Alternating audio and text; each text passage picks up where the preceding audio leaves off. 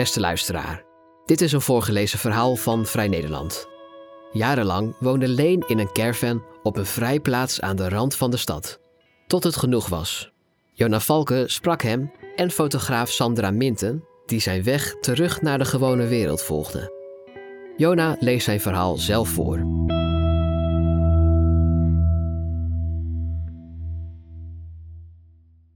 De man die normaal wilde worden. De man die normaal wilde worden werd als kind uitgelachen omdat hij woorden gebruikte die anderen nog niet kenden. Hij las drie boeken per week en is altijd blijven lezen, ook toen hij op de vrijplaats tussen een snelweg, spoorwegovergang en de Hoornbach in een staakerven woonde en zijn leven geen ritme had, maar bestond uit speed, drank, seks en bouwen. In een vorig leven, voortzwerven, liep Leen rechtop in een pak. Hij was hypotheekadviseur. Morele bezwaren tegen zijn werk maakten van hem een kraker. Hij was even huismeester in een privékliniek en daarna hoofdschoonmaak in een ziekenhuis. Maar in zijn zucht naar vrijheid nam zijn drugsgebruik steeds meer tijd in beslag. Als hij te veel gebruikte, viel hij in slaap op ongewenste momenten en zo werd hij uiteindelijk ontslagen en dakloos. Hij fietste doelloos door de stad toen iemand hem vertelde over die vrijplaats, naast de snelweg. Hij wilde wel vrij leven, als een hippie, maar inmiddels weet hij waar hippie zijn in de praktijk op neerkomt. Een eindeloos home improvement project. Zijn speedgebruik ging samen met meer ideeën dan een minuten in een uur zitten. Er werd aan veel begonnen, maar weinig bouwwerken werden voltooid. Het leven was daar in die tijd nogal primitief.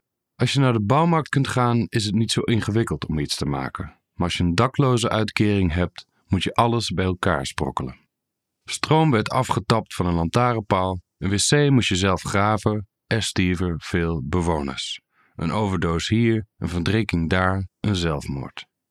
Leen werd steeds jaloerser als hij bouwvakkers zag werken. De eerste tijd dat hij op de vrijplaats woonde, werkte hij nog even als sloper. Het werk beviel hem omdat je dan ruimte maakt voor nieuwe dingen. Misschien had hij toen al kunnen weten dat hij ooit weer normaal zou willen worden. Fotograaf Sandra Minte zag de vrijplaats liggen in de berm en ging erop af. Ze besloot Leen te volgen toen hij zei dat het genoeg was, dat hij weer normaal wilde worden. Want als er een feestje begon in de caravan van de buren, eindigde dat soms pas drie dagen later. En als je er wat van zei, werden ze agressief. Sandra Minte vroeg zich af wat normaal zijn dan precies is. Of je zoiets zelf bedenkt of dat de maatschappij dat oplegt. Om dichter bij antwoorden te komen, richtte ze haar camera op de dagelijkse praktijk van Leen. Een lang traject van afkikklinieken en opvanghuizen volgde. Sommige plekken waren erger dan een gevangenis. Als je vrij leeft, raak je vervreemd van de rest van de wereld. De vrienden van Leen wonen nog steeds op de vrijplaats. Vluchten en terugval lagen steeds op de loer. Maar Leen ploegde voort door het woud van hulpverleners en bureaucratie. Het is nu bijna zes jaar na hun eerste ontmoeting. Sandra Minte maakte een boek, 90 eieren en één omelet, dat in het voorjaar van 2023 verschijnt, over de afgelopen jaren van de vrijplaats naar hier in een Amsterdamse woonwijk. De normaliteit heeft gestalte gekregen. Leen draagt weer een overhemd en hij vraagt ons om binnen sloffen aan te trekken. Maar als we in zijn rommelige keuken gaan zitten, lijkt zijn verleden daar nog een beetje voor te leven. Een kat springt weg, de muren zijn niet geschilderd, de tafel ligt vol met dingen die ooit nog bruikbaar zouden kunnen zijn. Sandra helpt hem de tafel te ontruimen en haalt er een lap overheen. Was je aan het solderen? vraag ik. Kennelijk, lacht hij maar ik weet niet meer wat. In de tuin ligt een ander lopend project te wachten. Stapels stijgerhout die nog geschaafd, gelakt en gemonteerd moeten worden.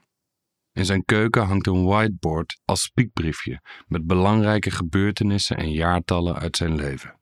Geboren worden, op de vrijplaats wonen, afkicken, een terugval tijdens de coronajaren, opkrabbelen, een eigen huis en werk vinden. Leen werkt nu als chauffeur voor een logistiekbedrijf. Hij heeft geen moeite om met een vreemde over zijn leven te praten. Hij was ook altijd de woordvoerder van de vrijplaats en is een bekende in de SM-wereld. Hij liet zichzelf ooit eens interviewen voor de Russische tv. Maar in het contract liet ik opnemen dat het alleen in Rusland zou worden uitgezonden. Hij zet koffie en ik vraag naar zijn leven. Maar het espresso-apparaat spuit, stoomt en piept als een locomotief. Sandra fluistert: Wacht maar even met vragen. Eén ding tegelijk. Leen drinkt geen koffie, maar bier. Het is weekend. Ik denk dat ik drie weken geleden voor het laatst koffie heb gezet. En dit raakt meteen de kern van de man die normaal wilde worden. De weekenden zijn het ergst. Ik ben dit traject ingegaan omdat ik wilde werken en onder de mensen zijn, niet om alleen thuis te zitten. Maandag mag hij weer. Zoals de meeste mensen weet ook Leen niet of zijn levensloop een bewuste of onbewuste keuze is geweest. Maar hij verlangde als kind al naar iets anders. In de inleiding van haar boek schetst Sandra Minte zijn leven door hem te laten spreken. Ik heb altijd al die fascinatie gehad voor het leven aan de andere kant, voor mensen die buiten de maatschappij staan. Ik kom uit de familie van schippers, die zijn altijd een beetje tegendraads. Mijn ouders zijn echte avonturiers. Dat vrije leven zat er al in. Er wordt vaak tegen mij gezegd: jij bent altijd jezelf. Dat vind ik een rare uitspraak, want dat betekent dat er mensen zijn die niet altijd zichzelf zijn. Daar kan ik me niks bij voorstellen. Die mensen zijn blijkbaar heel erg geneigd zich aan te passen aan hun omgeving, in de rol die ze op dat moment vervullen. Ik heb die neiging veel minder. Als Leen bij een rivier komt, ruikt hij zijn jeugd, een warme, geborgen periode die verbonden is aan schepen. Als hij even aan boord van een schip is, voelt het alsof hij ergens bij hoort. Nu hoort hij minder ergens bij. Als je ouder wordt, is dat moeilijker. Het duurt vrij lang voor je wat ophoudt. Ik voel me regelmatig eenzaam, zegt hij. Ik heb een paar fijne buren en een goede collega, maar daar blijft het een beetje bij op dit moment. Het is nog niet echt een netwerk geworden zoals het vroeger was.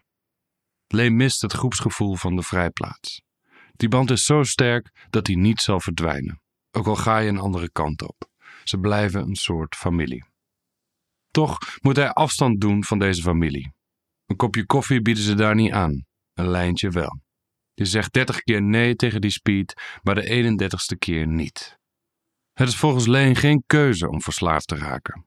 Mensen zeggen dat het je eigen schuld is, maar het is een ziekte. Zoals de buurvrouw er niet voor heeft gekozen om kanker te krijgen.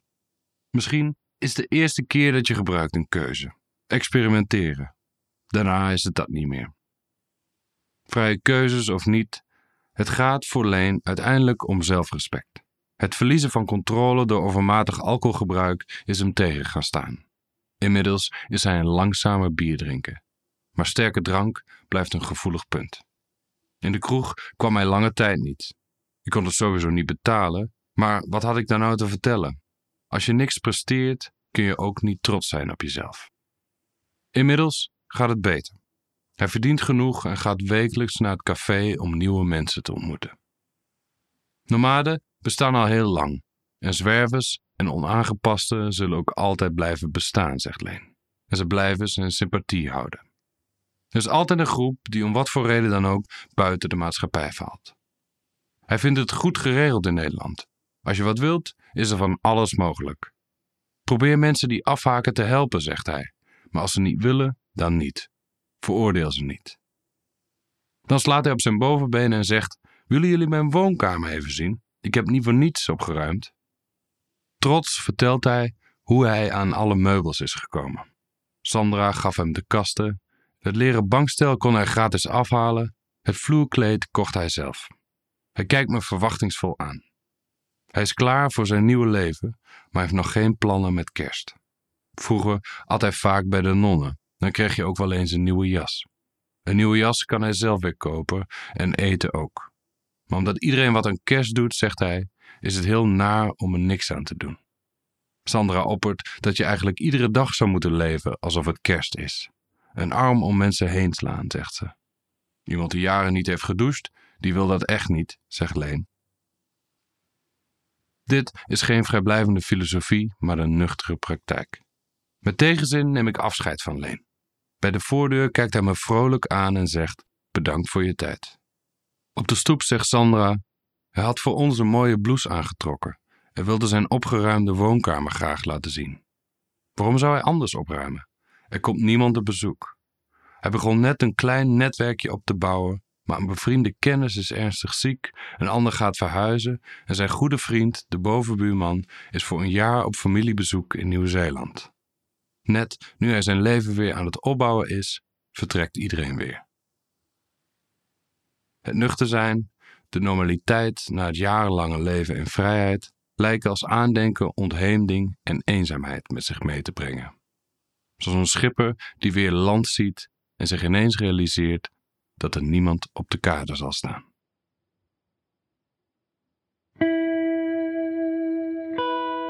Wil je meer verhalen van ons lezen of beluisteren? Kijk dan op vn.nl of abonneer je op Vrij Nederland in je podcast-app. Voor onze trouwe luisteraars hebben wij ook een speciale actie. Een half jaar Vrij Nederland online voor maar 15 euro. Kijk voor de aanbieding en de voorwaarden op vn.nl/podcast. Bedankt voor het luisteren.